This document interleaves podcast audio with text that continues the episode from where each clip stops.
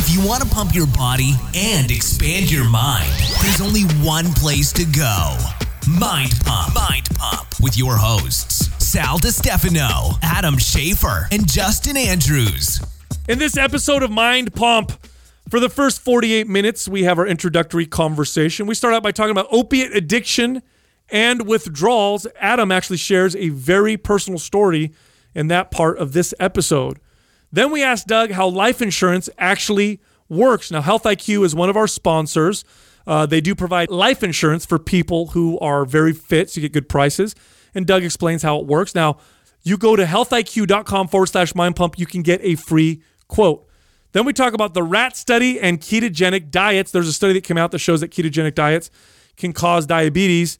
I debunk that myth in that part of this episode.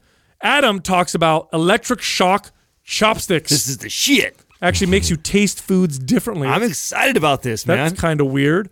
Uh, we talk about weird. aging and gray hair. Is my salt and pepper beard good looking, or does it just make me look like crap, like Adam says? Just let me get a hold of it. Uh, then Adam shares his Organifi shake recipe. This is a protein shake made with egg yolks. Uh, what's in that recipe, Adam? Uh, I use the vanilla Organifi protein. I do two scoops of that. It's uh, one medium banana, three large strawberries, um, three egg yolks, a cup of ice, and then one cup of almond milk. So I've shared, I think that one, and I've also shared the banana and blueberry and uh, spinach one. So those are the two that I've been making lately. Sounds delicious. Organifi is one of our sponsors. If you go to Organifi.com forward slash mind pump and use the code mind pump, you will get a 20% discount. Then we talk about dietary cholesterol and its benefits. Believe it or not, dietary cholesterol can contribute to muscle gain and maybe even fat loss. What? And then we talk about rain and glyphosates. And then we get into the questions. The first question was What is our opinion on power napping? This is when you can take a 20 to 30 minute nap in the middle of the day. Is it beneficial? Is it good for health? I'm gonna nap Uh, the shit out of it. and the problem is, a lot of people can't take a nap. We recommend Brain FM. Uh, it's these music that you listen to that actually puts your brain into a state where you take a nap. Amazing. Uh, we are sponsored by them, or we work with them, I should It say. It actually works. If you go to brain.fm forward slash mind pump, you'll get 20% off. The next question was why are there some people that can eat a ton of junk food and crap and never work out and look awesome? What the hell's going on, and why is this so unfair? And the next question was what are our Why? views? What are our views on training every body part except for one or two? Because maybe that part's already overdeveloped. This is a person that doesn't want to work her chest because every time she says she works her chest, mm. she doesn't like the way her boobs look. Should she avoid training her chest? Save them boobies. And the final question Are trainers just touchy feely by nature, or are some of them just creeps? We share some good, fun stories in that part of this episode. I also want to mention that MAPS Performance is 50% off. Now, MAPS Performance is our MAPS program that focuses on full spectrum athletic performance, giving you an athletic looking body, lean, mobile, and muscular. It's half off if you use the code GREEN50. That's G R E N and the number 50 all together. And that's at mindpumpmedia.com. We also have bundles that are on that site, bundles where we take multiple MAPS programs, put them together for particular goals, and we discount them. All of those bundles and the 50% off MAPS performance with the code GREEN50 is available at mindpumpmedia.com. T shirt time! And it's t shirt time. Oh, yeah. Boom. I, I don't know what's going on. Only six reviews this last oh, week. Whoa. That's Adam's You fault. slackers. That's Adam's fault. So two shirts I'm are going shame out. you. We've got two winners here Krista875311 and Pika1218. Both of you are winners. Send the name I just read to iTunes at mindpumpmedia.com and send your shirt size, your shipping address, and we'll get that right out to you. Leave a review. Just go there, leave a review. If it's five star and we like it, your chances of winning a t shirt are obviously really, really high. What? What? What? What? What? Is your singing voice getting better? It is. Let me hear it. Let me hear it. What? What? What? What? What's that from? Is that the what? What Hey, in the butt? I see- what? What in the butt? You know, who- uh, that song? who was that? Eddie Murphy? No, that was actually a, a viral video. This this guy. Made. oh, I know. what you're, Oh, you're thinking yeah. of uh, the raw thing. Oh, the, yeah, the poop, that's the poop right. song. No, no. Eddie No, Murphy he does this had one. a CD. Eddie Murphy has a whole album. He does where a thing about something in your butt. It's a clock in your butt. Motherfucking clock in your butt. You ever watch that? Oh, oh, no. no, I know he does a he does a thing in Raw or Delirious. I don't remember which one of the stand-ups he does where he does like the, the poop song or whatever. Oh, What it's a party classic. all the time, party all the time. That was a that was a that that was song? actually a hit Yeah. sung by Eddie Well- Murphy. Well, yeah, it's because you know he brought in, uh, oh, God, what's his name? Super Freak, uh, Rick James. Oh yeah. he brought Rick James in to, to produce it, and of course it's gonna be a hit. People think that musicians today are are fucking crazy party maniacs. Yeah, No, they would die if they were competing with the guys of the 70s. not and 80s. anymore, man. Oh, bro, Rick James. Yeah. Oh my! Have you ever heard stories of that guy? I just or feel like- Motley Oh, just watch or- Chappelle show, dude, and you see some of the, the shenanigans with the couch and I just feel like they're they're on different drugs now. It's different. Yeah. It's like they part. I mean, there's they're doing a lot of drugs. I think still today. It's just they're doing different drugs. But I think back then it was a competition to see who could do the most drugs. they're not as out of hand as they used Well, to be. Well, you know, it's it's kind that that same competition that was around like coke and heroin and speed and things like that is now around things like sizzurp, you know, so and, and codeine and things like that. So that's what you ah. hear. prescription drugs. Is that why the rap got really slow? You know what I mean? Probably. that way they started mumbling? So I mean, these some of these guys are, are you know have these syrup machines in their house, dude. A straight, s- just What is it? It's coffee. It's I mean coffee. It's cough medicine, right? yeah, but it's codeine inside of it though. So I've it's never like, It's taken like codeine. liquid. It's like liquid uh, Vicodin. Think What of is- that. oh, oh is that what it feels Yeah, like? So go numb. Promethazine. So it's liquid. Adam's an expert. Of Oh, I've, I've had it. It's the fucking chemical no, it's, structure. it's fucking awesome. Sounds You know, it's tasty. like yeah. So you take uh you take uh, here. This is so bad. I'm going to tell I people. know. do this. Just keep it. is it real. an opiate? Just keep it. Yeah, it's an opiate. oh, so, So- there you go, kids. Opiates, worst drugs to fuck with. I just Oh, got to give them that. Hundred percent. No, the most addictive for sure. You know, and I, I've definitely shared. I shared my my addiction on on the show before, and just what how miserable that was coming off of that. That was one of the worst things ever in my life. Yeah, But good, you good used- on you, man. We used to, to take the promethazine, which is the, the purple drink, right, or the cough syrup, and you you pour it in with Sprite, uh, so ice, Sprite, and then a Jolly Rancher, and then you and you would just drink it. So that's what. And Lil Wayne was known for this, walking around with a red cup all the time, and that was what was poured inside the How cup. can you be social like that? I feel like you'd just be like, "Ugh." well, it, it affects different. It affects people differently. Like you know, It's true because opiates for me, I feel t- I feel like I want to throw yeah, up no, or Katrina, have. Katrina and I used to talk about this all the time because you know it's my it's in my gene for my family. Like I, I have like seven family members that are that are prescribed prescription drugs like this, and a handful of them have uh, been addicted and been in rehab over it. But then my family, no one's a drinker. Like nobody, dr- and I don't drink. I hate uh, alcohol. Does not sit well with me. But then you look at like Katrina's family, and like everybody drinks, and she can get like she can get blasted, bro. Like mm. drink fifteen drinks, and just all she'll do is and pass she out. feels and she feels okay. The yeah, next she'll day. pass out, and then she'll wake up the next day and be okay. And I'm just like, what? I'm ready to run. Like I have that many drinks, I'm throwing my brains out, and I'm hungover for two days. So so check this out, right? Ready for this? Because you know we're in the middle of an opiate epidemic, or also in the middle of a of a methamphetamine epidemic, both of which are fueled by prescription. yeah, like yeah, these are legal the two big Yeah, drugs now. Yeah, but so check this Like, out. all in Florida. Of all of the drug related deaths in America in 2016, two thirds of them were from opiates. wow. Oh wow. Two thirds of them. Wow. So we're talking like 40,000 people a year or something insane like that. It's crazy. Now, check this out. The overdose drug death rate increased overall over the la- over, from uh, 2016 by 21%. O- opiate related overdose deaths raised increased by 10%. Heroin by 19%. Cocaine by 52%. Wow, look at that. Whoa. And the psychostimulated. There psychos- blows your cocaine theory out there. well, you know what though? The 52% Making of a resurgence. 52 exactly 52% of a small percentage is not that much 10% of a big number because opiate related deaths have been high now for right, a while right. and there's there's states that are literally engulfed in this opiate epidemic Hmm. it's got it's one of the nastiest ones that i've researched in terms of withdrawal going off like alcohol is terrible to go off and then opiates apparently is like one of the worst ones Oh, to go it's off it's like nothing. I, I mean, Yeah, I've I've like tried. I've tried damn near almost. I mean, there's a, there's a handful of drugs I haven't fucked with. I've never fucked with like heroin or anything crazy like that. But I've, you never took flakka what is fuck? you guys don't know what that is Waka flocka. have you heard of this shit no. oh don't look Is it that up the on one where you get like turned into a zombie? Yeah, don't look it up Oh, on bath YouTube. salts? It's Don't kinda look it up on bath salt, YouTube. right? If you look it up on YouTube, you will have nightmares. Is it the bath salt I promise you'll have nightmares.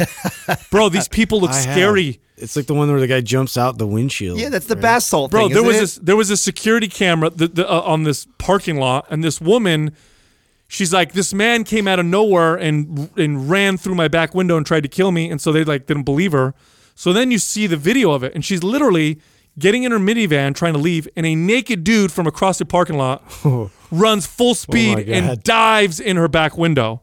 She Oh, I takes have off seen that and he falls out. Yeah. Then there's another one where there's this this this man who's making these weird animal noises and he's crawling around and he's naked and he's like then there was a story of a f- dude who was eating another person's face and body. Yeah. Yeah. It's called That was Flocka. that was all the Florida stuff. That was the bath Yeah. salts thing. Yeah. yeah. No, I remember that. I remember when that was going on. But yeah, the opiate withdrawal is no, supposed to be one of the worst. it- there's there's nothing that I've ever experienced uh, like that. I mean, even going through what I just went through with the testosterone thing, like definitely that was a, a rough time for me. Definitely felt like this mild depression, uh, lost motivation, but at least I could sleep. Like you go, you get addicted to opiates. And your skin crawls, bro. Like you, you trying to sleep at night. Like you're hot, cold, hot, cold, hot, cold, sweating your ass Does off. it, does it feel like Free- you have the flu all the time? Yes, it feels like you have the flu, oh. you have the shakes, and you can't sleep. And how long does that last? dude, it could last a long, like it could last weeks, dude. Oh, Yeah, weeks. That's I, I didn't even. I remember. I I think I've. I don't know if I've shared how many I got. So the most I ever got up to was nine in a day Vicodin or, uh, of or the yeah the double strength nor- Norcos. Is that a lot compared to how much people when people use it and abuse it? Is that considered a lot? No, not at all. Really? Oh, dude, I had. It. So I'll tell a story about someone close to me, but I won't say who it is because I, I don't think he would appreciate me ever sharing the story and who who he is. But uh, you know, and I we've uh, we've all shared like our own like uh, you know stories of man, I knew it was a problem when this because of course, like anything else, it starts off as like a. It started off for me as a thing where you know, we someone introduced it to me when I was in my early 20s as because I wasn't a drinker, but I was 20 something years old and we'd go out every Friday night. And that was like, you know, I was a trainer, I was into health and fitness, but I wasn't into really drinking, but I wanted to go out with everybody, have a good time. So I remember a buddy of mine goes like, "Dude, you ever take a Vicodin?" Like, I'm like, "Vicodin? No, that's gonna make me sleepy." And he's like, "No, no, no, no. Take one and have like one beer." And I'm like, "Really? It just says you're not supposed to drink alcohol with it and stuff like that." He's like, "Just try it." It's like the Johnny Cash You'll formula. oh, so I did, and I was like, it gave me this feeling of being drunk without having to drink a bunch of beers, and so then it became Did this. you feel like social? And yeah, oh yeah, yeah. So then it became this thing that okay, well, you know, on the occasional weekend when I go out, it was something that my buddy always had them, and so he'd throw me one. It was like, oh, no big deal. And so that's how it was for me for much of my early mid twenties. wasn't I wasn't somebody who needed it or took it a lot or anything like that at all. But what had happened because I recreationally used it like that, and then when I got injured and I had to take it for my knee, And I've got a big supply of it. yeah, and now I have a and I have a bunch of it. And then what I noticed was that like because I was in so much pain that it it wasn't like really doing much work. And so then they prescribed me the double strength, and so then I get these double strength ones. And then I remember like you know trying to be conservative with it. I would take it, and then I'd wait till I'm in pain again. Then I'd take another one.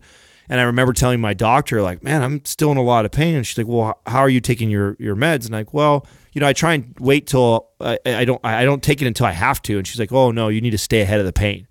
She goes, Terrible advice. I know, right? So I go, oh, okay. So that was all I needed was to give me the green light that have more, right? So then I went from having like four in a day because it's every four hours. It's on the prescription mm-hmm. bottles. You're supposed to take one of these. So then I was so at that time I'm taking about four of them in the day. Well, now because I get the green light from my doctor that go ahead and take them, stay ahead of the pain. Now I'm like, you know, I'm taking one, and then hour or two later, take another one. Mm-hmm. Before you know it, that's starting to ramp up to where I'm taking five, six, seven, eight, and then I'm on nine. And you know, I'm going through my prescriptions, and I go probably a couple months of doing this before you know I'm starting to get healed from the ACL, MCL, and now I'm healed, and I don't know anything about this at this time. I'm still naive to you know opiate addiction or that's a lot or not a lot. I, it's being prescribed to me. I'm yeah, taking it's, it. it's my doctor gave it to Right, right. I'm That's not what- even yeah. Mm-hmm. I'm not even questioning it right now, right? And so then I I feel good. I'm back to starting to train again. So I'm rehabbing now. The pain really isn't there, so I just stopped taking them. Just completely. Just, I'm done taking them now. I don't need to take these anymore. After that next prescription was over, I didn't even refill it and I was done. And the next day I had like the most miserable like flu. And I remembered that I had like one left in my in my cabinet. I'm like, "Fuck," and I didn't sleep that whole first night. and I was just like, "Fuck, just come down." Like I'm shitting myself, so you get diarrhea too. So I get like have diarrhea going on. So you think you're sick? Oh yeah, I'm I'm almost certain that I have the flu, and so and and at this point I'm, feel so miserable that I just want to sleep. So I'm like, oh, you know what? That Vicodin will help me relax and sleep. So I go in my cupboard, I get the last one, I take it, I chew it up, and I swallow it, and maybe 20 minutes later, all my symptoms go away. And not only they go away, all of a sudden I have energy and I feel good. And I went, what the fuck? Mm. And right away I go in my office and I start fucking like Googling like if I get an addiction, this and that. And I just start reading like crazy, getting on forums. And I'm like, holy fuck, I'm addicted to fucking, I'm addicted to something. I've never been addicted to anything in my life. Like I can feel the chemical addiction. And so, luckily, uh, again, I did my homework, and then so I go and I get another prescription, and then I tapered down. I went from nine to six to five to four to three, and I just kept slowly taking off. And it, but it was a process of probably almost two months of coming down before I could completely get off of it. But man, the feeling of of It's terrible. oh, it was the most terrible feeling I've ever felt in my life, and I could see how somebody gets trapped in that. It pisses me off to no end because doctors, you know, they're the people that we trust. That we're supposed to trust. We're supposed to do what they tell us and hear what they have to say. And if we have a question, they're the ones with the answers.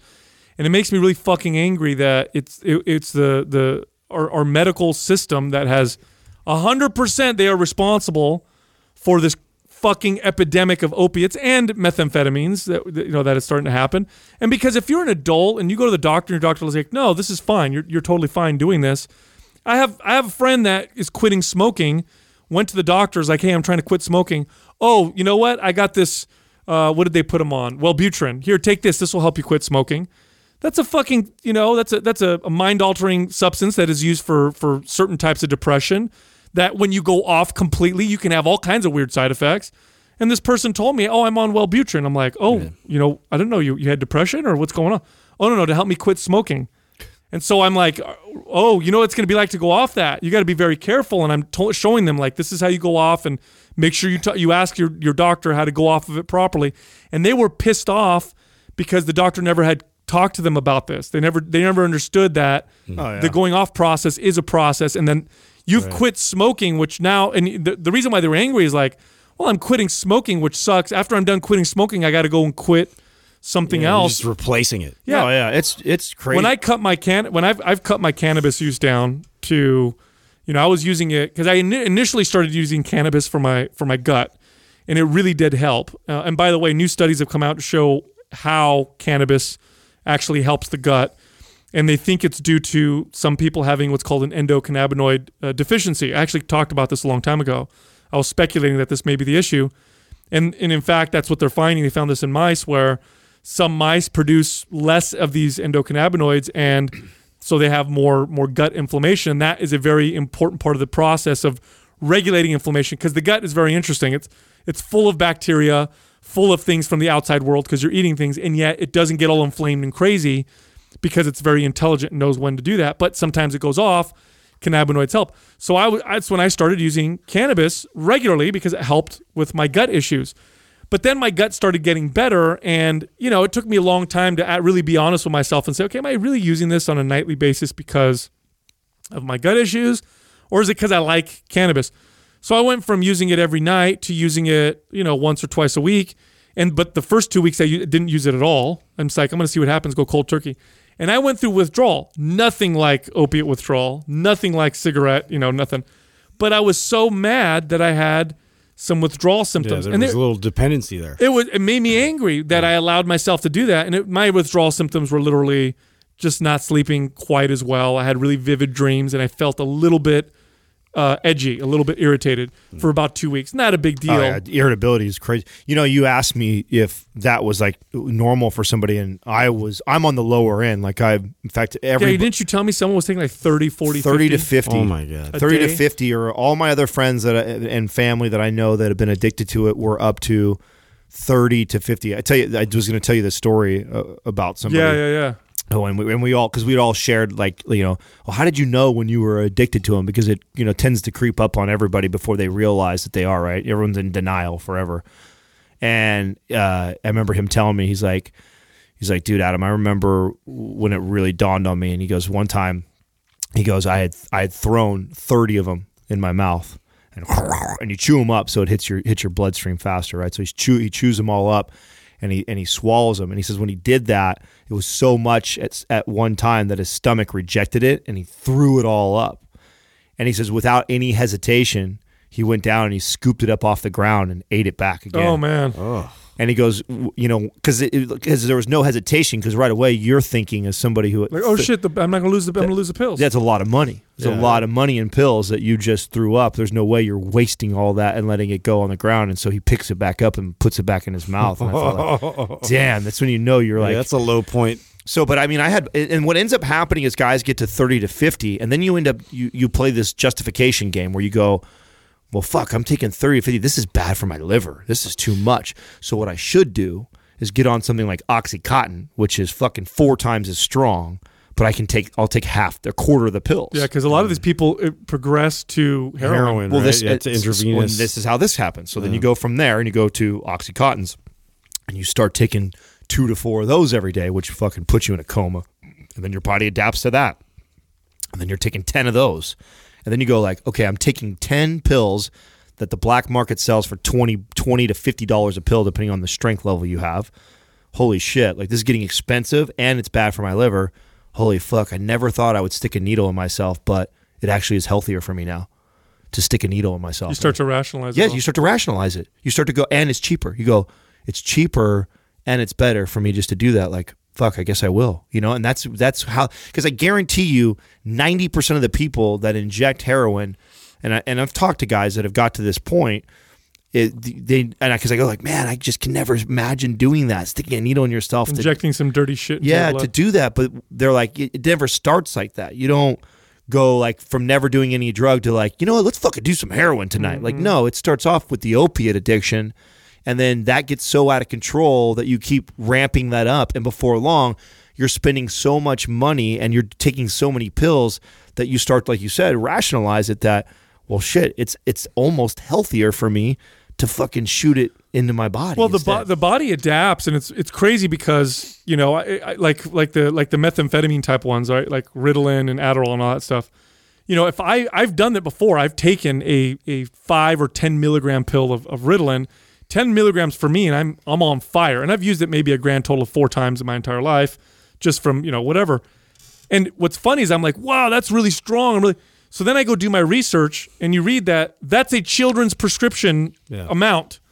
Like and, and parents are giving their Like kids more than half of, of a human. parents are giving their kid the kids are working up some of these kids are working up at 40 milligrams adderall at higher doses And i'm like what the fuck they're giving kids Yeah. more than what i did and i felt like i was but it makes sense if you take it if i took 10 milligrams of ritalin every day within a couple weeks Right. i would need 20 And that's exactly how it happens. Yeah. It's not like it's, you know, some parent is like, hey, here's fucking 40 milligrams right away. It's you start with a low yeah, you dose, start with body, two five and then you work your way up. And then eventually, and on that side of the drug, that's where guys end up going over to crystal meth and speed, things Mm-hmm. like that, because eventually you end up taking so many of those pills that you start to you start to rationalize So that. I may I as well have- smoke the crack because I if I want that same feeling, it's cheaper and it's less dangerous on my liver because I'm not taking 40 pills. Well, so we have a friend. I have a friend who is a doctor, and he, you know, was on Adderall through high school, um, and then college, and then medical school. And he was saying, you know, medical school, that's that's that's what everybody's using or whatever.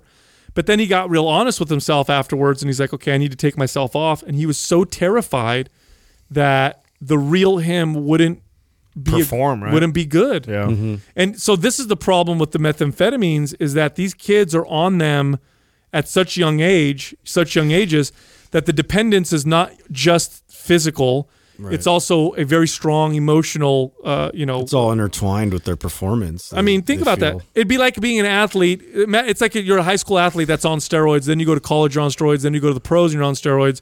And then they're like, "We're going to drug test everybody all the time," and you're worried, like, you know, who Yeah, am I without? oh, shit. Yeah, who am I going to be without the steroids? Right. So he was really afraid, and it took him a year to get off of them and to kind of normalize his body and whatever. And he's like, it was a very difficult. Had to, he had to take a shit ton of other types of stimulants to make up for the difference, and then get off of those. And It's it's it's uh it's a bit crazy, man. Well, on this on this note of you know two thirds of the nation dying from opiate addiction and stuff like that, I think uh, it's a good time to mention our sponsor, Health IQ, yeah, and Well, life insurance. die- you know Like, what? If you're gonna be It's crazy and take all this shit, man, you should fucking hey, look out for your family. Well, you know what? We we get a we got a lot of we've all got a lot of messages from people who've now switched gotten life insurance and really happy with the rates. Uh, but uh, a lot of people don't really know how life insurance really works. I'm getting a lot of questions from, and I know Doug is an expert in the field. Yeah. Uh, maybe you can kind of explain. Enlighten us, Doug. Yeah, because I'm getting a lot of these 20 something, 30 something year old people who are like, okay, how does this work? And I can't answer the questions for them. Well, I first want to say that it's not that expensive to get life insurance. So, for example, I just ran some numbers for Adam, who is 37. Is that right, Adam? Yeah. Okay. So, for a million dollar policy for a 20 year term policy, only around $500 a year. A year. Oh, a wow. year. Oh, that's- so, it's super that's cheap. not. And a million dollar it. policy means if he dies, Right. So, this is a million 20 dollars goes to Sal. Term we'll all cash in. policy. so, for 20 years, so say you bought it today, 20 years from now, if you were to die at any point during that time, your heirs would get a million dollars. Yeah. Mm. So this is super dirt cheap if you consider it, you know, what you pay for car insurance, what you pay for health insurance, that type of thing. Hey, hey, Doug, if if does that get taxed? That's a question I've got. That's too. another thing. It does not get taxed. So it's a million dollars It's pure. a million dollars tax free. Oh, really? Oh, that's good. Exactly. I didn't know that. That's forty one bucks a month. yeah, super cheap. So where else can you leave a million dollars for the people you love immediately? Say you were getting hit by a bus today, And tax-free. you would get uh, immediately. Now, your family would get that money. Now, Doug, explain how that works for the insurance company. Is the whole t- idea of the term policy? And I thought I heard you say this that they're betting that you you live. Absolutely. Yeah, they would go. So it's a, the reason it's so cheap is because most people will never collect. The insurance company's betting that you're going to live beyond the 20 year term. Hmm.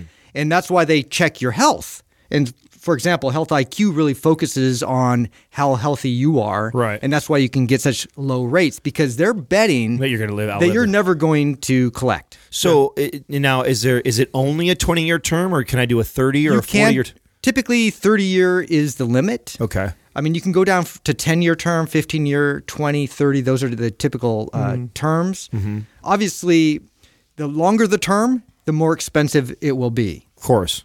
So if you're looking at a 30 year term, obviously you're going to be much older at that time by the time you could possibly collect. Yeah. Uh, your likelihood of collecting at that time is up because you're you are older. Yeah. And so you're probably looking at a doubling of your rates, you know, for the, the 30 year Yeah. over the 20 year. Yeah. Um, another Which still is not bad. I no, mean, it's eighty dollars a month. yeah. No, it's not bad at all. Another factor is, of course, your age when you start this thing.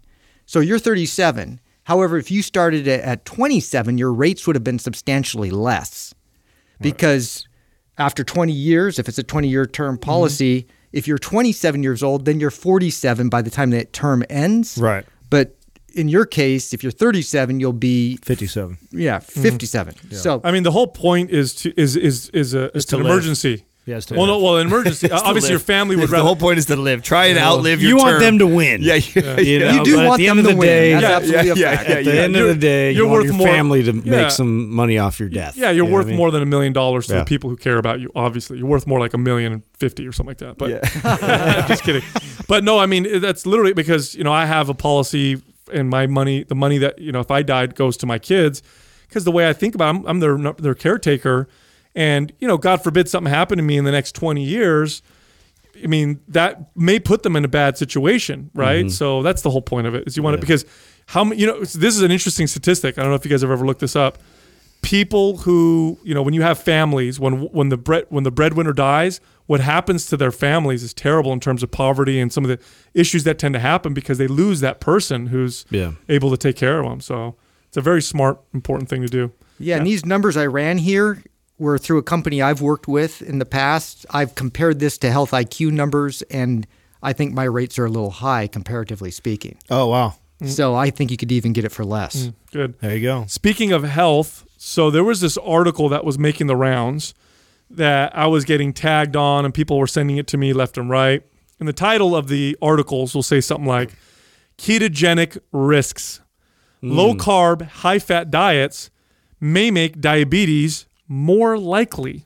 more likely, right? so may actually likely. may actually give you diabetes. So well, I could see the spin on that easily because you know, and we talk about this the situation that Justin's going through right now. you know, because you, you come out of it. yeah, because I think that you, I'm sure Sal's going to rattle this off in a minute, but there's probably a very high statistic to how many people stick to a restricted Mm. diet like this forever, and so the coming off part is probably where the high risk comes from, Uh, right? It's it's actually even it's actually even better than that. So you read that title, and this is this is what I this is what I really fucking hate about uh, you know media. Media is super sensationalist. So that's what they put out, and people read it. Nobody look does their research. Nobody digs deeper to see what's going on. So everybody reads this, and I'm getting all these messages like, "Oh my god, keto's bad." This is that the one that Layne shared? Um, no. Oh, okay. I hope thought, not. I thought Layne. I hope not, because he's smarter than that. So dig a little deeper. So my friend Max Lugavere dug deeper and he did a story on this, and I thought it was absolutely brilliant. I was cracking up. So I went and looked it up myself. First off, it was a rat study. So they did this on mice, and they fed the mice a very, very high fat, low carbohydrate diet. And yes, the rats that ate the high fat diet did have uh, higher, you know, uh, markers for diabetes and issues. Now let's dig a little deeper. What was the fat that they were consuming? Well, they were fed this rat mouse chow food that they were given. Well, what's that made up of? Yeah. It's almost entirely made up of uh, hydrogenated vegetable oils. Um, So they were feeding the rats a ketogenic diet that was made up of all vegetable oils. highly processed, like hydrogenated, you know, soybean oil or corn oil or you know whatever, safflower or whatever the worst. pure garbage, shit that we know for sure already is bad for you. This is just just a great example of how shitty articles can be or titles. There, you read that and you're like, oh no, this keto diet that I'm doing to, help me lower my risk of diabetes may actually. Well, no, it's it's fine. Nobody ever said eat shit. And that's by the way. Uh, speaking of Layne, I that's a nice little you know that macros aren't all that's cracked up to be because of course if you do a keto diet with high fat but it's mostly hydrogenated fats, Yeah. not healthy. Not going to have the best result. You do it with the natural fats, the natural fats like you know olive oil, things in their natural state, coconut oil, animal fats, uh, you know from from high quality sources, lowers your risk of diabetes. So how do you li- Of how you course, like that? dude. So crazy. Shenanigans. Dude, I read an article today that blew my mind. I actually heard it on the radio first, and then I like, I got to research this and look into this more. So this PhD student over in Singapore has invented chopsticks that They, they already existed. oh, really? No, I'm just kidding. Put chopsticks. I'm No, no, making no. a joke. Sorry, Chop, dad chop- joke. Yeah, bad, bad dad joke and bad Help timing. me, Justin. bro. you confused him yeah, too. yeah, because you jumped in so quickly there. Damn Like, it. he had- he- yeah, it, that one didn't work. So these chopsticks I'll help you. actually uh, stimulate the tongue. So they shock the tongue to stimulate flavor. So you can take bland food and get and and they've and he did it's fucking amazing, bro. I'll have Doug, I'll send it over so Doug can pull this up. So it, it sends that electrodes. might make me want to eat less. So you literally have like it has like a little spark, like a little charge well, to think it. think about this. Okay, when we when we bite into something, our tongue is what tells us sweet, sour, bitter, salty. Right, we know this. Yeah, So he's hijacking that through an uh, electric electrical impulse. Yes. Uh, and he's uh, he's been able to formulate it to replace salt. So things that are really, and he's doing this How with like weird. sushi and sodium, really high sodium foods. And so th- that's where he started this. Are you looking it up right now, Doug? Yes. they yes. can make food tastier. so and they're But does it hurt? no, no, no, no, no, no. It's So you don't like- get shocked, Yeah, shocked. I mean, I, I'm saying that people are probably thinking you get sh- no, you don't get shocked, and that's not what makes you not eat the goddamn thing because it's fucking shocking your tongue. All it does is send electrodes through that through this chopstick, and it gives you the sensation of it being so you salty. actually perceive it to be more salty. hundred percent, Whoa, and it can have no salt in it. whoa! What if they trip. get? What if they get like Dude, he- super advanced with this? They're working on- and then you could just taste what you could program Bro, your chopsticks. that's what I they're- want. It, I want this That's broccoli what to taste this. like pizza. that's what this article talks about is that this is the front end of it, and that the future of it is that they haven't hacked into sweet yet. He says sweet is one of the hardest ones. Oh yeah. but they've been able to do bitter. They've been able to do salt, and it, it's working unbelievably for people.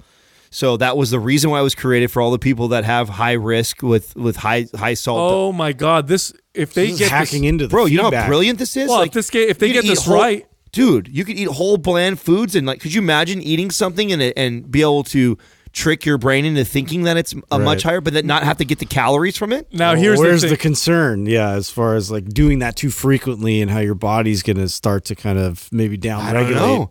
You're not ingesting it. Yeah, well, I could see the benefits, but I could also see potential problems. Like, what if, well, you make something super highly palatable, you still overconsume it. So there's always that problem. Yeah. It's better for you, Hmm. but you know, if you sit down and eat, you know, five chicken breasts in a row, you know, because it's like this shocking. You're like, oh my god, it's pizza, it's nachos. You know what I'm saying?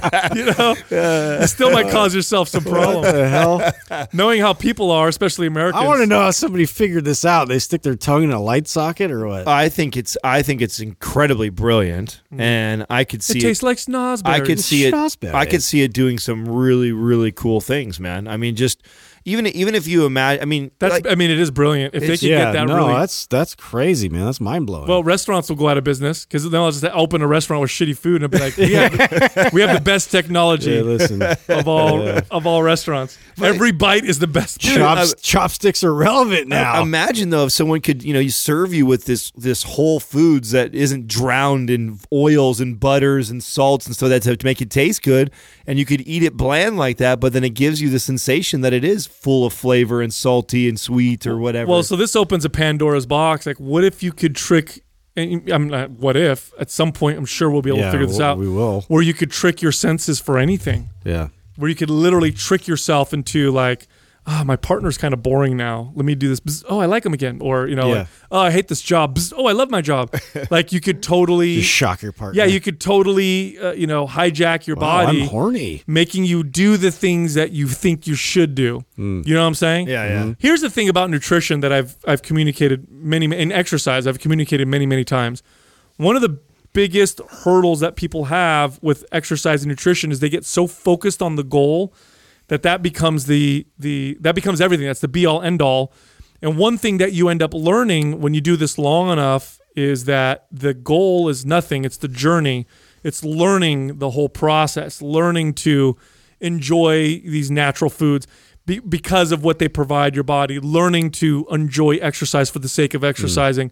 It's like going to, it's almost like, it's like somebody who meditates on the top of a mountain for 30 years and achieves enlightenment. And then you got a guy taking psychedelics who's like, oh, I saw God too. And the guy's, and maybe they both saw the same thing, but what about that 30 year journey and everything that was learned in that process? Yeah, that's You know like what I'm the- I mean, the, the great book on that, The Alchemist. I mean, that's what that's all about. I think Is every really? yeah, I think every part of our life is like that. Think how many people spend their whole life, you know, wanting to reach a financial goal, you know, and then just to find out that the real fun and the real learning and the real great part of that goal was the process to get there. Yeah.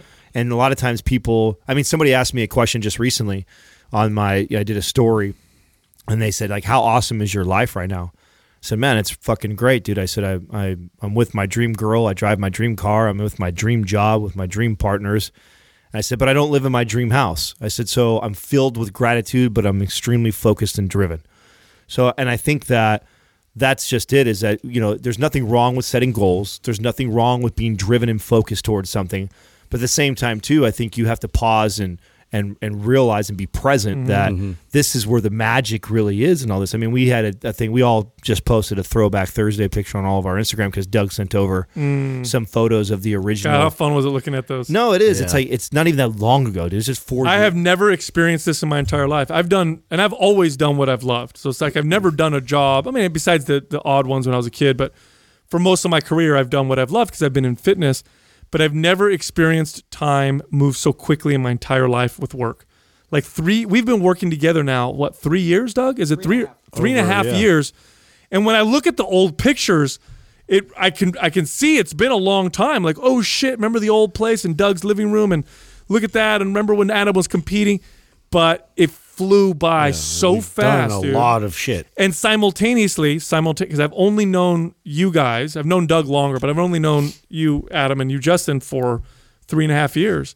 I feel like I have also simultaneously known you guys for my whole life. It's Right. very, very Yeah. strange. No, it's for sure. It's a very thing. interesting thing. I do want to comment though, Adam. You posted the picture of you and I doing the predator thing. yeah. Okay, and that is that was that was a time that I actually did dye my beard and dye my hair. So I have this really dark black hair and dark black beard. And there was like six or seven comments from women Yes. who say, Sal's salt and pepper looks much better. Now they did. I want. I do want. I want to concur here. Right? They did. They did Uh. say that. But here's the thing, though: is I want to get a hold of that because your hair was a fucking mess then. So was your Oh, beard.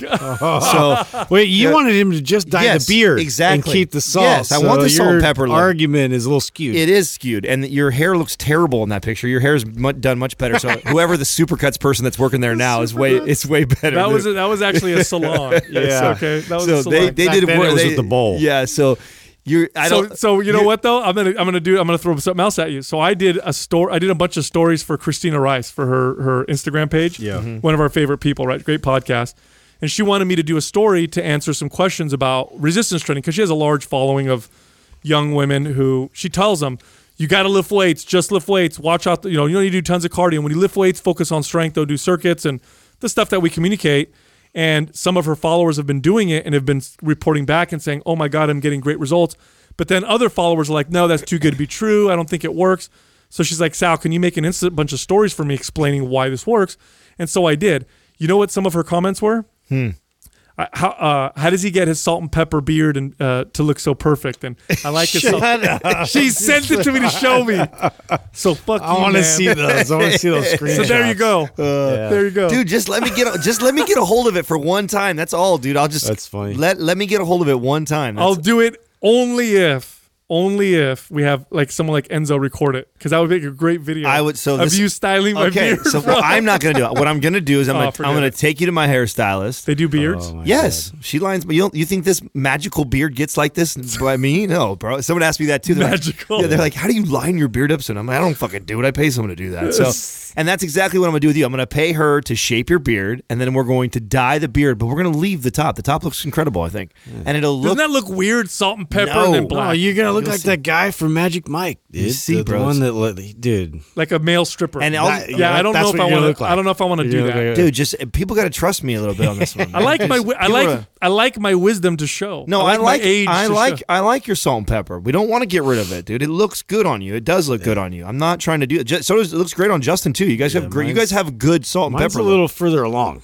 Your hair. Of the the grayness. What about your beard? If you grow it out, do you have more than I do? You know, I'm probably you probably actually have more in your beard than I, Really? I would. Yeah. When was, I'd- the last I'd time you, when was the last time you grew your beard out? Um. Your wife doesn't like it. That's yeah, I don't get action. That's why you don't see it on me Oh, very yeah. often. I So can see that. sometimes I do. holding I do the beard. Yeah, I do the beard as like kind of a retaliation. Yeah, man. It's yeah, like, if you don't give it to me for a while. La resistance. That's it, I'm growing the beard. You know what I mean?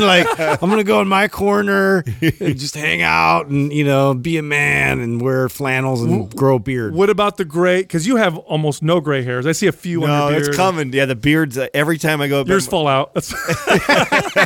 The, Ah, the gray dude. one. The gray ones are just like fuck it. I'm out of here. ah, jump ship. But do you guys have any gray chest hairs? Yeah, man. I got a, I got like a white one that I found the other day. I Just one? But I get grays in there too. Me Yeah, too. It's like sparse. What about pubes, Nope. Yep. I'm That's- still, that's- I'm still, I'm still It's- clear it's- there. It's progressed, bro? I've got. A, I've I've had a. f- I've had at least three. At least three now, and that's when you know. you better get that uh, life insurance policy. Bro, exactly. That's when you know your body's like fuck it. Like it's got other more important Like, things to worry listen, about. You're old. I'm gonna show you. You know, because your body, basically, the way I imagine is you got this control room, and there's like all these people working to keep your body in check, and they're like, okay, Yeah, we got heart, uh, we got to keep the heart healthy, liver, kidneys, make sure the bones stay strong, and then just the list, and then there's like. our resources. yeah, and right? there's like We hair color. Spread the resources. Yeah, and they're like in this, and they're like, ah, fuck, we need to get divert more know what? resources. Yeah. What can go? Like, uh, eyesight? No, we need eyesight. Like, okay, pubes. Fuck it. Nobody. Hey, you on the pubes? Come here. we, We, need need more pigment there. Yeah, so it's just my body's just giving up. You know I mean? Yeah. it's allocating resources other places, right? Yeah, that's what I'll die. I'll make sure I get the. Does, she, does your hairstylist do that? we'll, ask, we'll ask her. little Brazilian. So, uh, how coloring. much? How much for downstairs too? here? I don't mind. You know what's funny though? I like gray chest I like the. Brazilian forest. yeah. You ever seen a dude like a like a? I, I've seen this a couple times. Kind of rare. At the pool, an older, fit, buff dude with gray hair and gray chest hairs.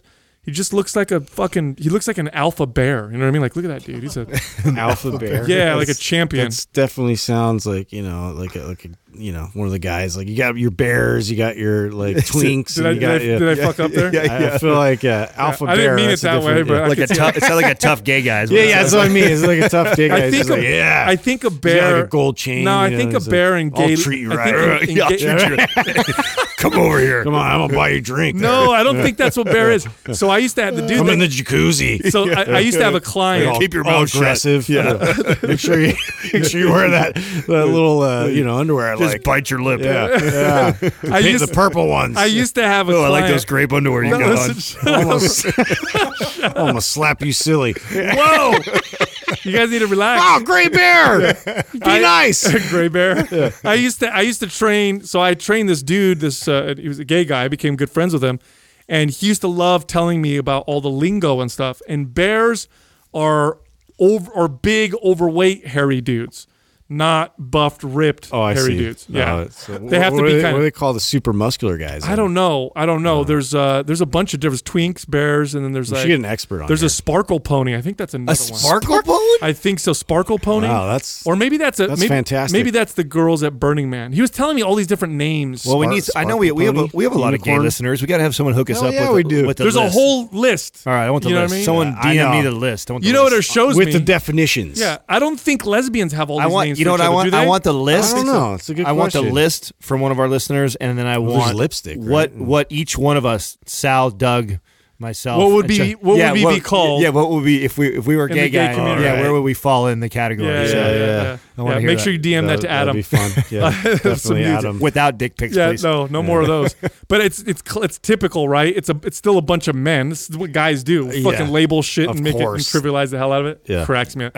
But yeah, he used to tell me all this stuff, and then he would tell me all the other terms like. Fuck, all kinds of crazy shit. He used to try and get me embarrassed. This guy. You guys ever a client like that? Tries to embarrass you with that kind of shit? Yeah. This motherfucker. No, that's funny though. Once Yeah. they get comfortable with you, yeah. Oh, I had a, I had another client who I trained for a long time. He was a, uh, you know, I'm not going to say what position he had because he was he was a little bit private about it. But I used to train this dude for I trained him for like two years. Super cool dude. Hell, lo- fucking love the guy. We were like good friends. Single. He was single. Super good looking and fit as hell. And and I remember I, I used to think I used to tell him like, dude. Why are you single, bro? You must you just want to hook up with a bunch of chicks. On he, he kind of giggled, but he never say anything. Yeah. So then I would have like female clients that I thought were, you know, attractive or friends, or, and I'd try and set him up all the time. And it never, he was never interested. I couldn't figure out what the fuck was going on. Or about two years into our, our training or whatever, he's like, hey, I want you to train my, my really, really good friend. We're like really close, whatever. And this guy comes in, and then this, this guy's like very outwardly gay, very talks about whatever. And I'm like, and I, then I start training him again. I'm like, is that is that your boyfriend? And he starts laughing. He goes, you didn't know. I- He's like, I, I haven't told him. You never thought I was gay this whole time. I'm like, no, had no idea. Like, Why don't you tell me? I thought we were close. Not that Fuck, close. come on, man. Not that close. What the fuck? Yeah. Anyway, You're not on the inside. Hey, you got to give a, a shout out to one of our other sponsors, Organifi. This is like the third time they've been sharing my story. I don't know what. Uh, what it's to do. because you're doing your recipes. Uh, yeah, Which, know- by the way, I will say this: That's great. I have been tagged now on several people who are making Organifi shakes, throwing egg yolks in them. Oh yeah, That's becoming a thing now. yeah, yeah. No, Yeah. I mean, and I give you the credit. People ask me that all the time. I have to you pat explain. yourself on the back. I got to explain explain all that. They're like, I don't understand. Why you not throw the whole? Someone's egg? gonna get salmonella. I just want to say this right now.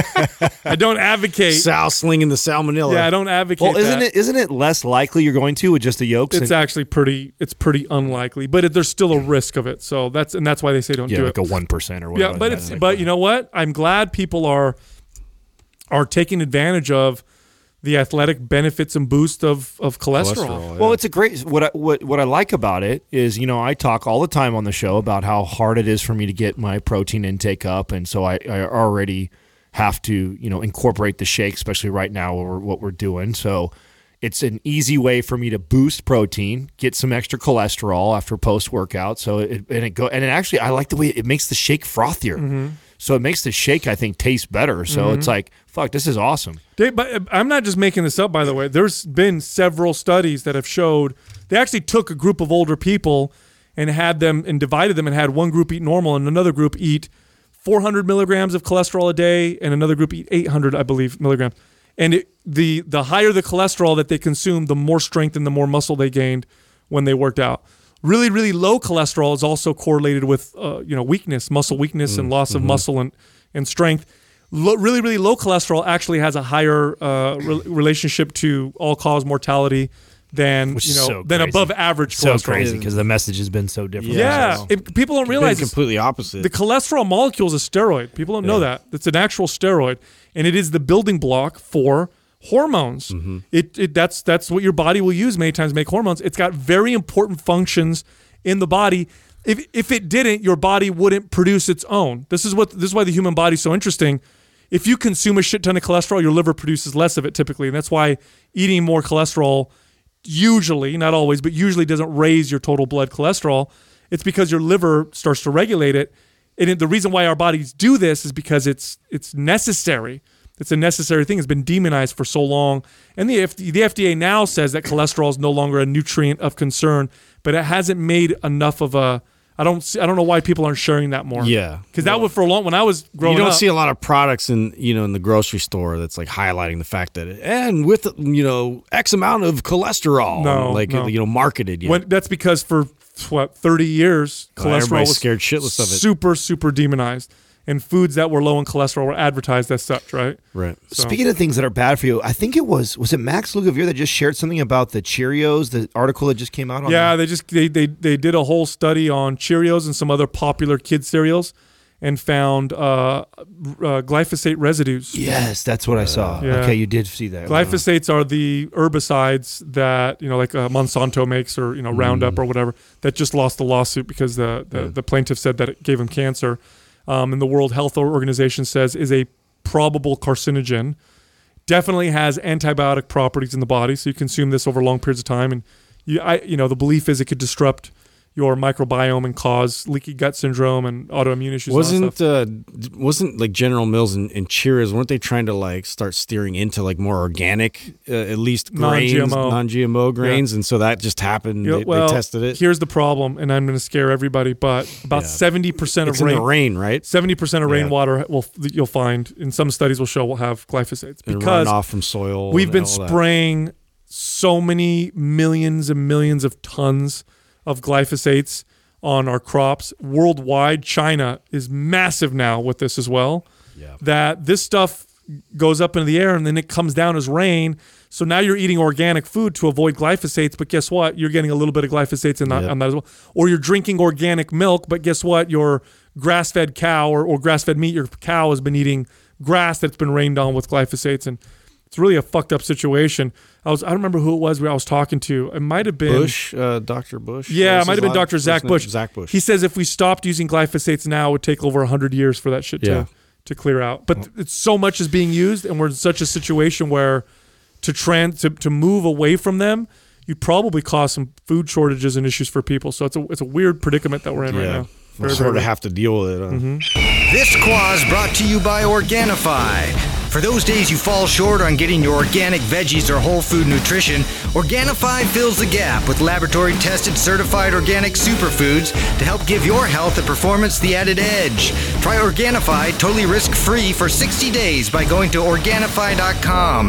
That's O R G A N I F I.com and use the coupon code MINDPUMP for 20% off at checkout.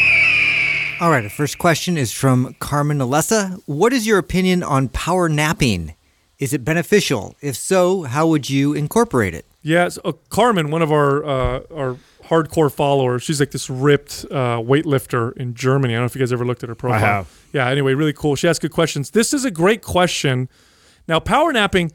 Here's the thing with power napping: if you can actually nap, because that's the big if. Yeah. If you can actually nap, tremendous benefits. When they do studies on people who take who are able to take a 20 to 40 minute nap, and that's what a nap is, by the way. Usually, typically anything longer than that, and you start to get into the deeper stages of sleep and waking up out of those, you actually come out of it much more drowsy. Have you guys ever experienced that? Where Of course. you fall asleep in the middle of the day? Yeah, if you like- if you hit if you drop into REM and you break REM, dude, it's a fucking nightmare. Every know? time I go too long, yeah, and then try and come back, it's like super groggy, or this is literally a fine line with that. It, it can only be so long. Well, I think, and that, I think that's the answer to this question because I tried this for a while. Matter of fact, I had a client who you ever seen that there's a there's people that do this where they don't ever sleep like a full night. They do they, they do these power naps all day long throughout the day, Uh, uh, and she gave me this CD, and you're supposed to listen to it and try to. I tried to do it for like a, fuck a few days. I was like, this is ridiculous. I can't do this.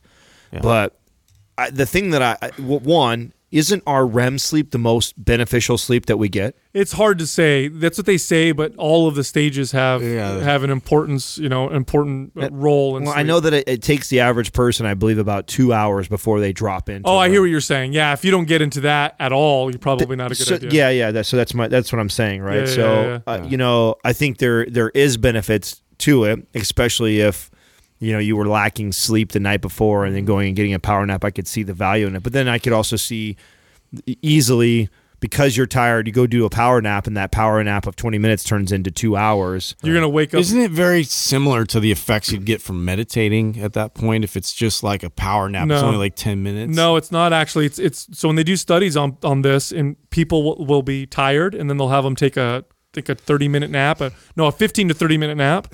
People wake up and they're like refreshed, far more alert. Uh, memory is much better. It's more effective than any stimulant that they compare it against. So like caffeine is good. Look, caffeine is great if you're tired and you need to wake up and become more alert and in- improve your memory and improve your performance. But a nap is even better. A nap is even even more effective.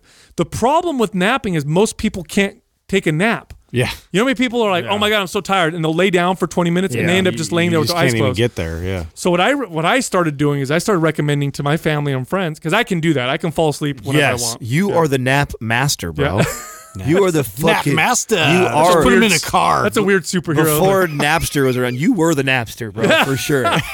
you seriously? I can't, we were just talking about this off air the other day. Uh. like, I cannot. I was telling Taylor, I can't fucking believe this guy. Like, we literally get on a plane. We're not even off the fucking tarmac Yeah. yet, dude. And this dude is out. yeah, it's a superhero. You're, It's a well, driving. I'll be driving us. Fucking, we're not even out of the parking lot. We just rented the truck, dude. We get out of the parking lot. I look over to my fucking navigator. Hey, we're sleeping Yeah, already. yeah, yeah. Asleep, dude. Uh, isn't that great? It's, what do they call it? Soldiers, like being able to sleep like a soldier. You know, soldiers are able to sleep. Well, that's what I remember from uh, I forget the the CEO's name for Brain FM, but like when he, we had him in here and he was getting ready before the podcast, he was just like like literally he was sleeping and he was like on the ground. He was listening to you know uh, like I think they had like a specific napping you know song that he was using, which I've actually used uh, sometimes, which was great. It but- works. That's what I was just gonna say. So uh, the people that I've told, like, oh, take a nap, like Jessica. Jessica cannot take a nap. Like, uh, no matter how tired she is, if she tries to fall asleep in the middle of the day,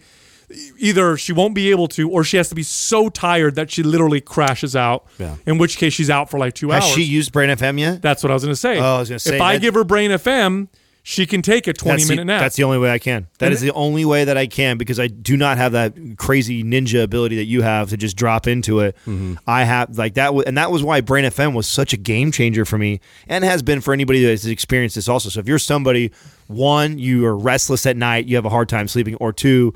You can't get into a nap, or or even have a hard time with meditating. Mm-hmm. So those three, and they do the focusing. So I mean, there's so many things on there that on that app that's so worth the fucking annual payment that you pay to have access to all of it, dude. It's fucking It's powerful. So I'm about to give you guys like the most gangster a wakefulness hack ever of all times. Oh, wakefulness. wakefulness hack. Oh, okay. uh, uh, hack. So check this out. So what you do, and I've done this several times, and you wake up like you're uh, fucking on fire, like amazing. So what you do, take some caffeine, then put your brain FM on and take a nap. So now the that caffeine will kick in Like Right. in like in pill form. pill form. I don't give a fuck how you take it. I'll do it in pill form.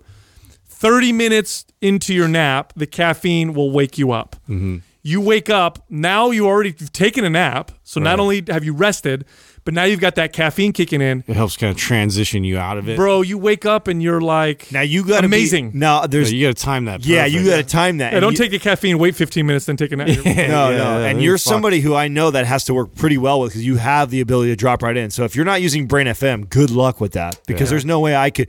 I 100% whenever I've had had to sit down or lay down to try and take a nap. If I'm not using some sort of a tool to Mm-hmm. help me fall asleep, I'll I'll toss and turn or lay there at least 20 to 30 minutes before I even fall asleep for 20 to 30 Yeah, yeah, minutes. yeah, yeah. So for me, that, that would just fuck me. But I haven't done it with Brain FM. Yep, yep. So I'm on. I'm down for the Dude, Pepsi challenge. The clearest and sharpest I've ever been was when I did that. I took a nap, came out of that with caffeine, but added like CBD, like that combo you showed me. Yes. oh my god, I was like, I was on pure fire. It was like clean, pure fire like, yeah, coming out. CBD's got an interesting, uh, interesting. effect with caffeine. Uh, theanine is another one that you can combine with caffeine that make it feel really smooth and Yeah. and awesome. But it's a great little it's a great little hack to do is is to because you you you still if you're really really sleepy and you have 20 to 30 minutes, you want to be able to if you can fall asleep. Brain FM helps. Here's another little trick that I've taught clients that seems to help them. So one of the reasons why I think I'm able to fall asleep so well is I've developed these techniques and habits that I do when I close my eyes that actually help me fall asleep. And I didn't realize it because I've been doing them since I was a kid. I, and by the way, do you guys know why I can take a nap so easily? Why? So when I was a kid, I used to get car sick really easy in the back of the car. Hmm. And my mom would tell me, just fall asleep, just try to take a nap. And I used to hate, I hate, there's nothing worse than feeling nauseous. I hate that feeling. So I learned how to be able to close my eyes in the back of the car and fall asleep. And one of the things that I would do is when I would close my eyes, I would literally focus on seeing the inside of my eyelids. I know that sounds mm-hmm. weird, but if you close your Oh, eyes and you look at the inside of your eyelids, you start to make out shapes and things mm-hmm. on the inside of your eyelids, and you start to almost kind of trip out Like a little little bit. geometric patterns and, w- stuff. w- yeah, and what it does is you're focusing on something rather than thinking about the outside world. Because the key to falling asleep, in my opinion, is to forget that you're forget that you're, you're awake. If you forget that you're awake, you fall asleep. And one of the ways you could do that is by meditating or focusing on something like the inside of your eyelids. Because the second I'm taken away by what's going on outside right now, or what are they saying right now as they're talking around? I me, or have this work to get done. yeah, so exactly. Right. So I'm just focusing on the inside of my eyelids and I'm making out shapes and seeing what I can see and and I, I, I got to keep pushing myself to get into it and then boom, next thing I know I'm snoring away and I wake myself up because I snore. Next question is from Art of April. Why are there people who can eat a ton of junk food, never work out, and have an amazing body?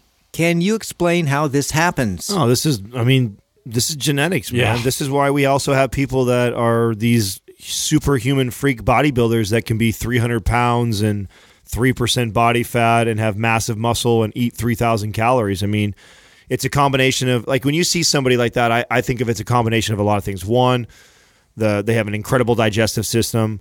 Uh, two, their their body hangs on to muscle really well.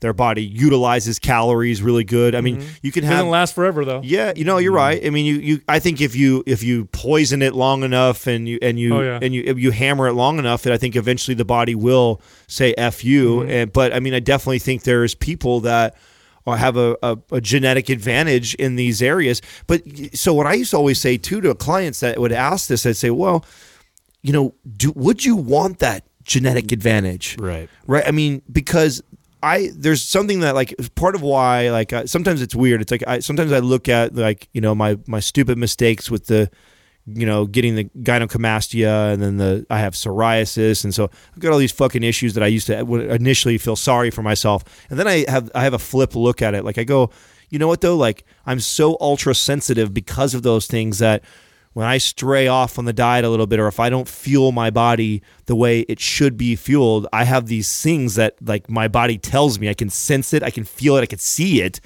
which keeps me on track and keeps me fueling my body properly because I don't want that. I don't want my psoriasis to flare up. I don't want the gynecomastia to flare up. So it makes me change my diet or make sure that I'm lifting and doing exercise or makes me cut back on the marijuana. Or, so in, instead, would it be better that I didn't have any of those signals that told me, and I just then what what would happen then? Would Yeah, I then the signal is a heart attack. right Or ex- diabetes. No, exactly. You know, and then we used, how many times did you guys train somebody who was uh, skinny fat? Right. I used to tell clients this too. Like you come in and they'd be like so down on themselves because they look fat, they feel fat. I'm like, well, your body's expressing what you've been doing for a long time. You know what? It's better than the person that I got right before you, who was 115 pounds and their body fat percentage was three percent higher than yours, mm-hmm. and they're 100 pounds lighter than you.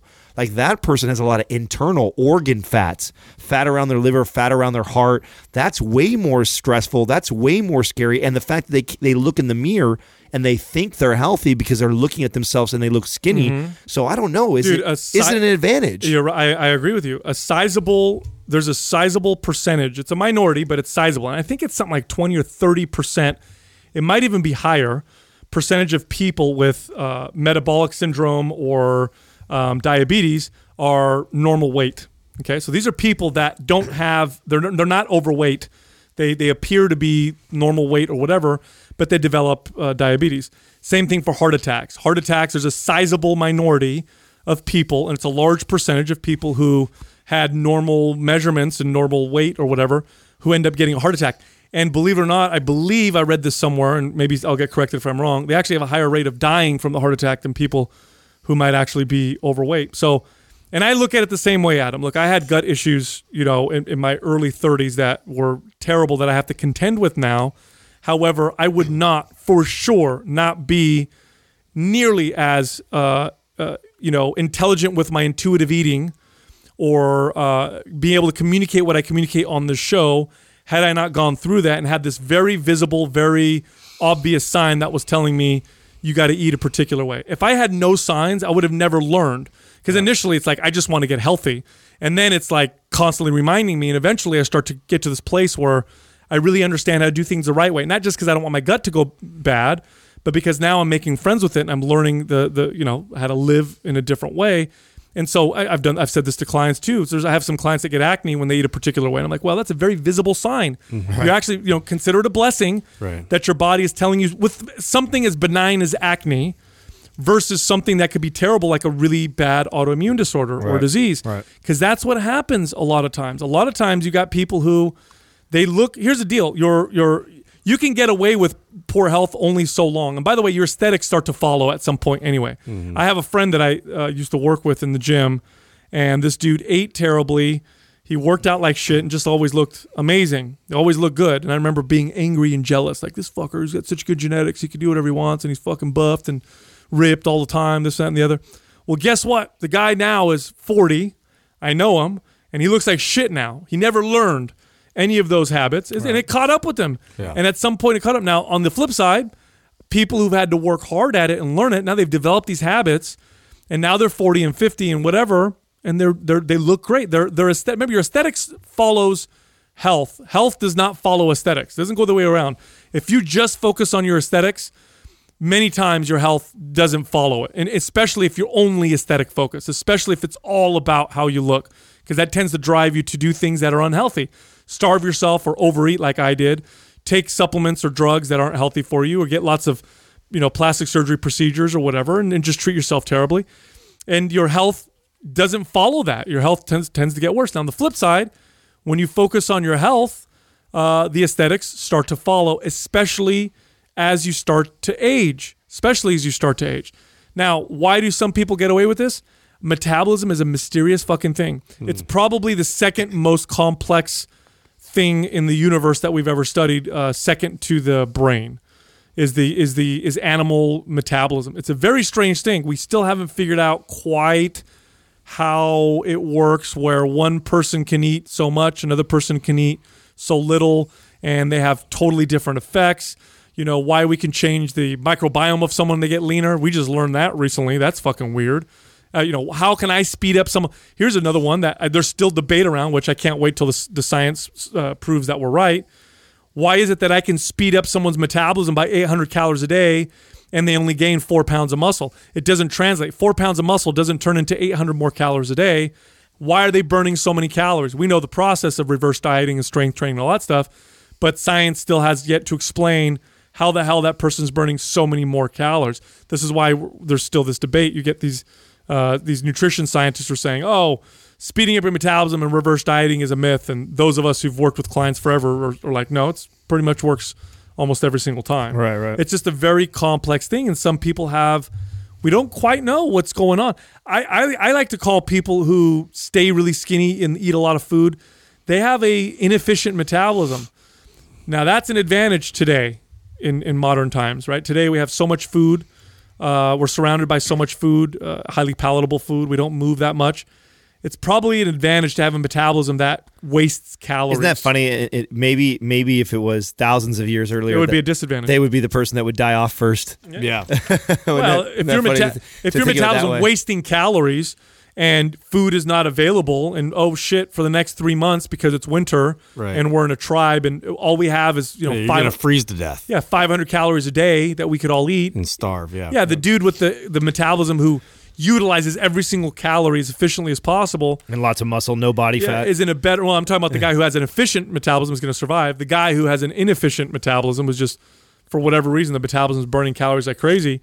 They're not in a good situation. They're not in a good. I No, remember. I, that- I know people too that like, and they they mentioned like not working out either. Like I know some people that like just they they look like normal, like they don't look like you know like obese or, or fat or like they don't they they carry it and it's distributed pretty much throughout their body, but you know like over the years like you just always see like this s- slow sort of decay uh, internally and just you know like how their strength just diminishes and They start to look can't to- do things anymore Yeah. and so it's very it's very much of an illusion I trained a lot of cheerleaders, models, like the, and uh, I would get these girls that would come in, and I was always blown away when I'd go to measure their body fat because they look great. You know, you look at Yeah. their calendars, you look at their body, and like, but and I, and I- Twenty eight percent. yeah, their their body fat percentage would be so high for how skinny and how lean they were.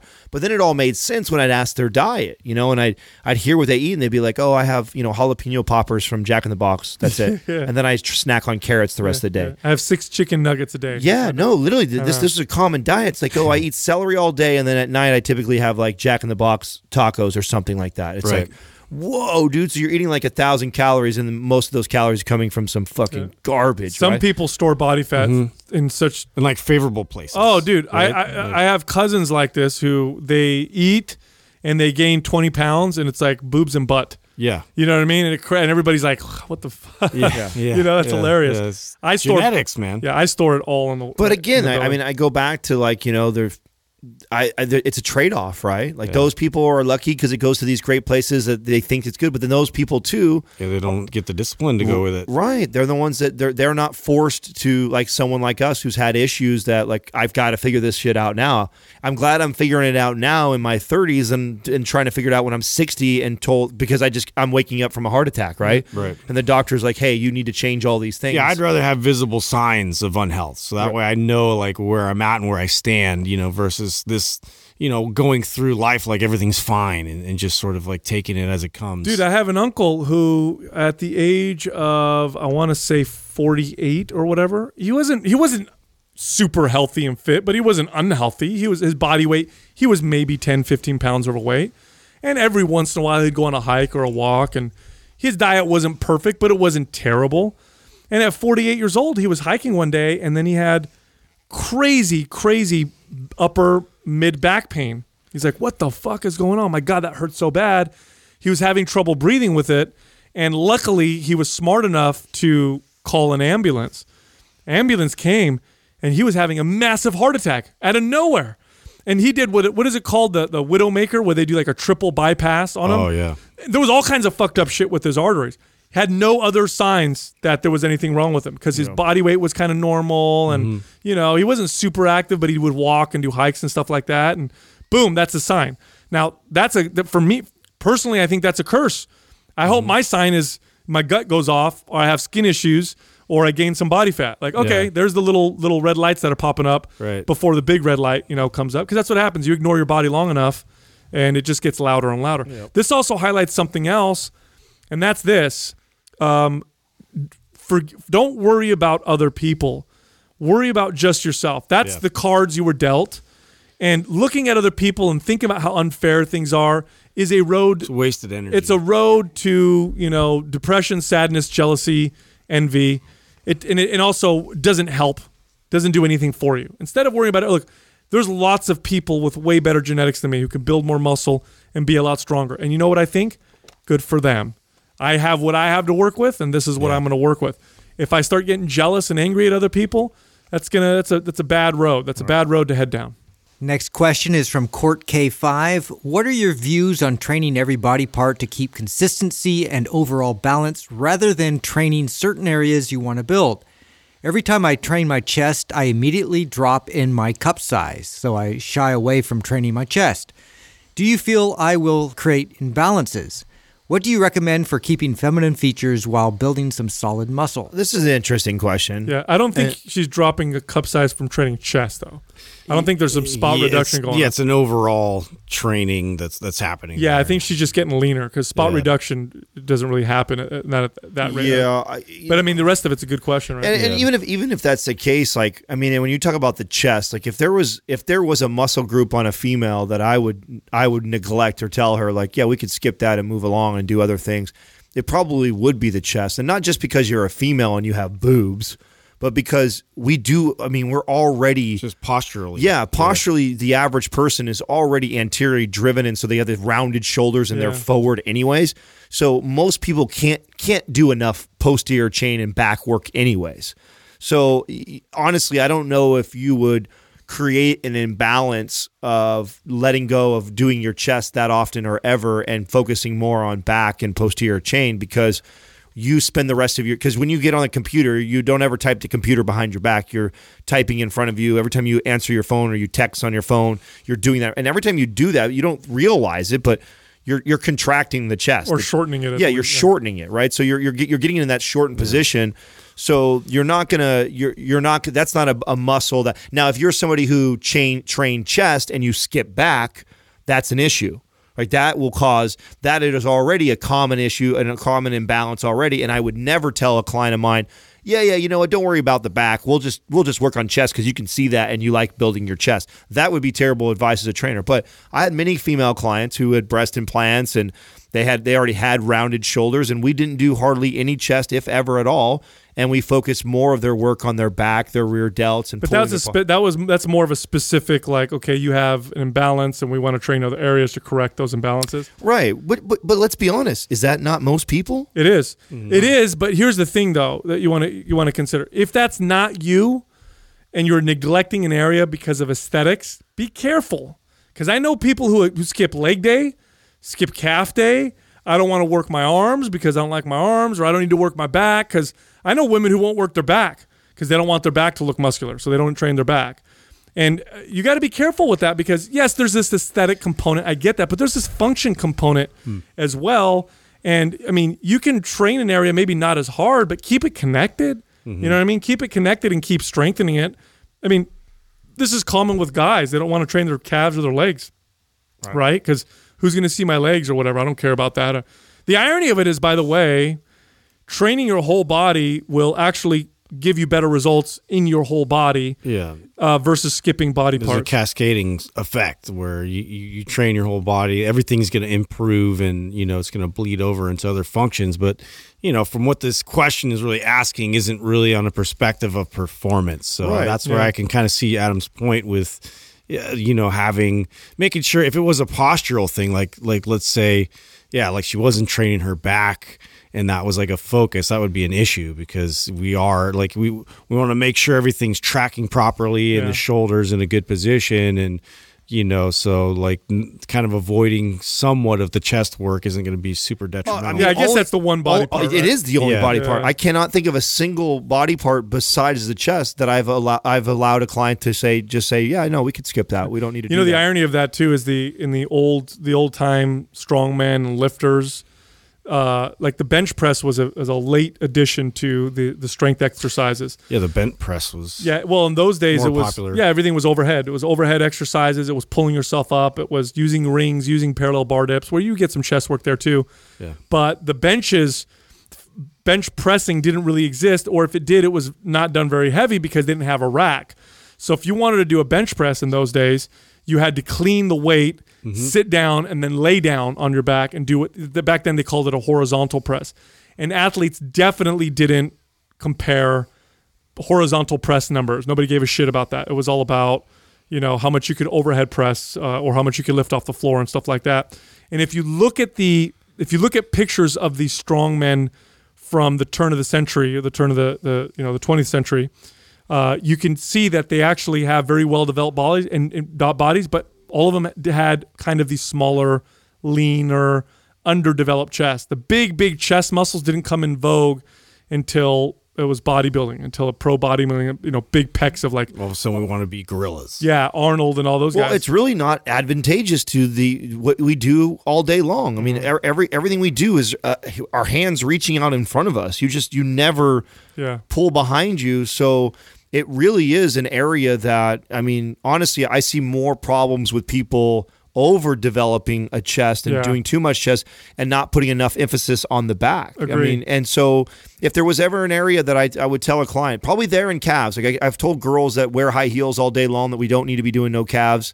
Uh, you already have great developed calves. If anything, I would work on ankle mobility and stretching. And There you stuff like go. that. There you go. So, and then maybe that's what you do with your chest. Like maybe your Yeah, chest, work on mobility and activating it. Right, right, and so I, I think that's a good that's Just a good recommendation. connection, Sal is like may, maybe you don't train the chest like to build, but you you train it for mobility, which Mm-hmm. I think would be great because then you're going to open up the shoulders, open up the chest. You're not going to build a bunch of muscle, but you are staying connected, like Sal was saying. Mm-hmm. So that would be my recommendation. I don't I don't think that you need to Yeah. train your chest heavy or fall if you're following like a MAPS anabolic routine. You absolutely can take that you know the barbell bench press and then change it into a mobility. This is why we we've always encouraged people with all the programs that we do.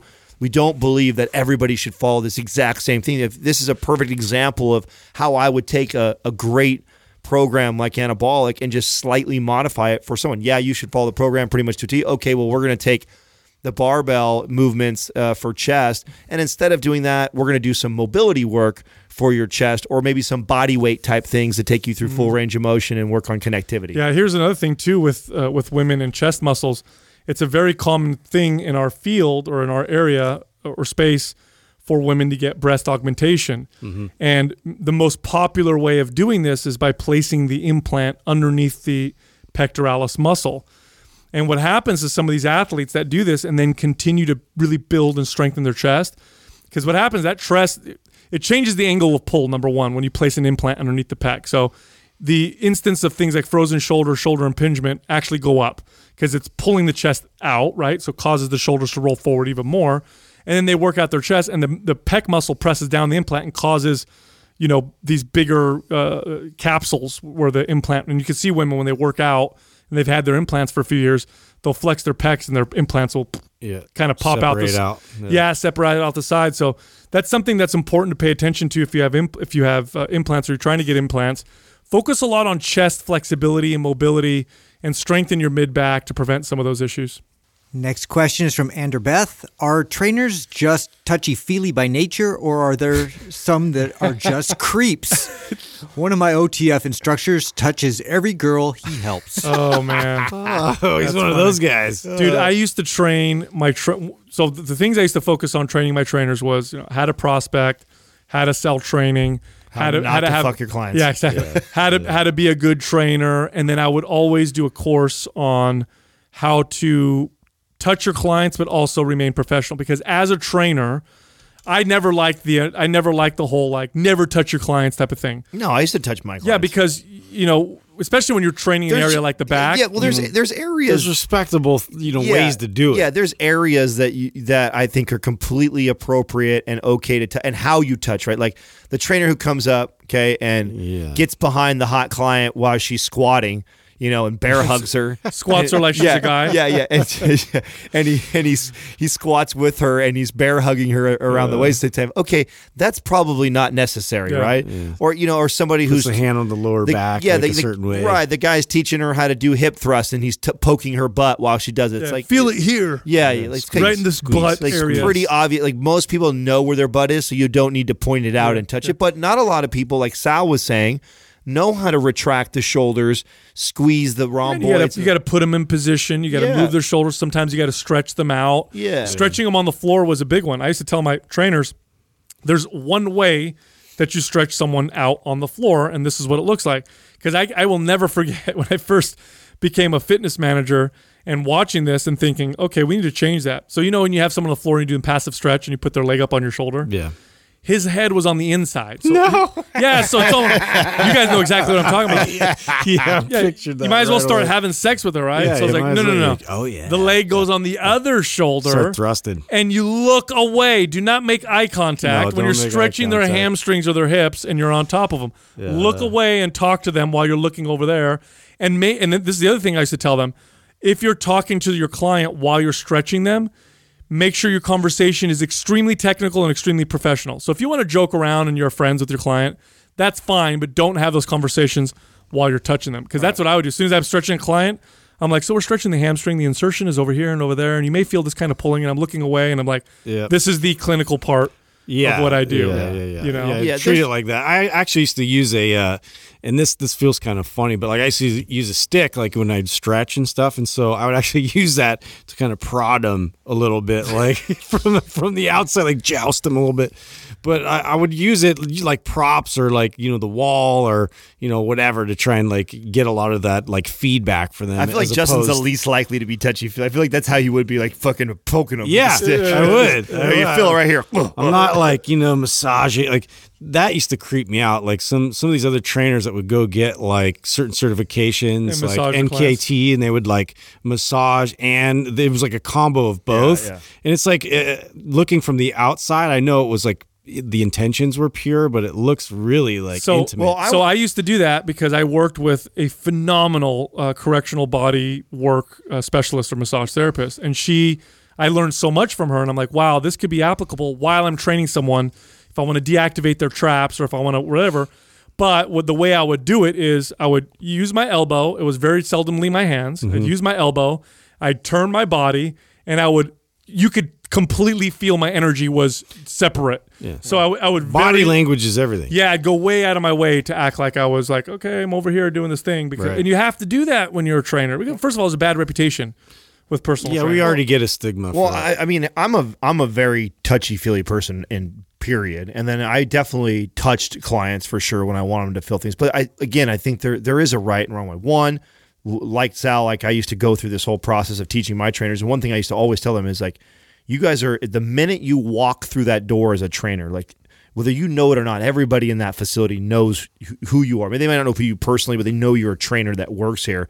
So you're immediately on. Mm-hmm. So however you you conduct yourself, and they say that the average person will shop and watch a trainer for three months before hiring them. So you're on you're on right now. And if, if you think that the 60 year old lady who's you know worth 10 million dollars and is looking to potentially have a trainer for the rest of her life and is watching all the trainers work with people and you're the guy with the 27 year old hot girl at your training and you're hugging her while she squats and you're touching her glutes and you're stretching her hamstrings between her legs.